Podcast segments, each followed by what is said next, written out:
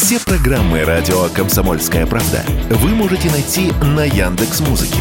Ищите раздел вашей любимой передачи и подписывайтесь, чтобы не пропустить новый выпуск. Радио КП на Яндекс Музыке. Это удобно, просто и всегда интересно.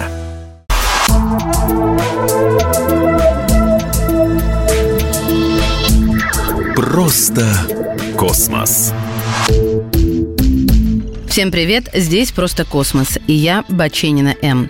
Специалисты японского агентства аэрокосмических исследований установили связь с лунным модулем «СЛИМ», который сумел пережить лунную ночь. Прошлой ночью модулю «СЛИМ» была направлена команда, и ура, получен ответ, который подтвердил, что аппарат пережил лунную ночь и сохранил возможность поддержания связи. Об этом говорится в сообщении агентства, ну а теперь я буду говорить о лунной ночи, которая в определенной точке на спутнике спутники Земли полностью исключает солнечный свет. Вот как выключили, и все. И длится это дело более 14 земных суток. Ранее специалисты допускали, что электроника лунного модуля может выйти из строя в этих суровых условиях.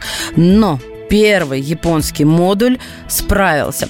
Я напомню, он еще 20 января осуществил посадку на Луне, и зонд, получивший прозвище «Лунный снайпер», сел в пересеченной местности у кратера Сиори, который расположен внутри гигантского кратера Сирил на оконечности моря Нектара.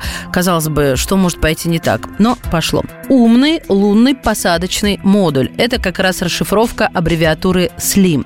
Он высотой 2,4 метра, массой 200 килограммов, разрабатывался Японией с середины 2010-х.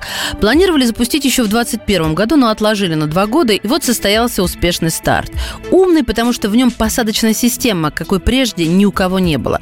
И район выбран самый неприятный, с камнями, с многочисленными кратерами, ну, чтобы, если испытывать, то испытывать. Если кратко, то в этом устройстве есть система распознавания кратеров. Она построена по принципу распознавания распознавания лиц. Поэтому Слим должен был выбрать оптимальное место посадки.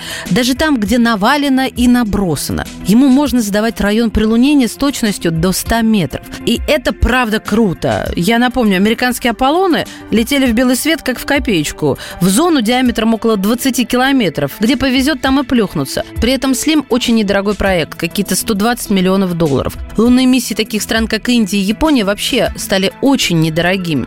Он оснащен специальной камерой, который позволяет измерять содержание железа, других элементов в породах на лунной поверхности. И полученные данные предполагается использовать, в частности, в рамках лунной программы «Артемис».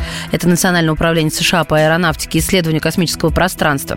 Посадочный модуль несет в себе сразу два лунохода. Лев-1 двигается прыжками, как насекомое, и на нем отличные камеры, которые позволяют делать широкоугольные снимки. И Лев-2 – это совсем такой крошечной массой четверть кило. И эта игрушка, внимание, меняет форму форму, чтобы двигаться по Луне. Как бы так описать? Но изначально это шар, но он может раскрываться на две половинки, и тогда полусфера становится колесами. Есть у детей такие игрушки-трансформеры. Хочешь катись, хочешь езжай, бросишь тебя, ты раскроешься в какого-нибудь паука.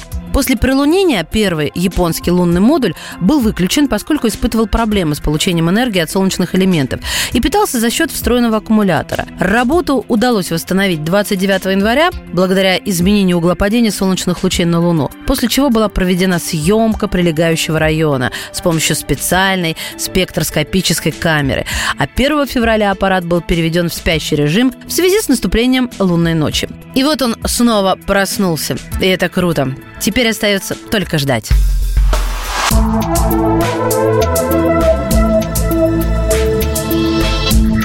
Просто космос.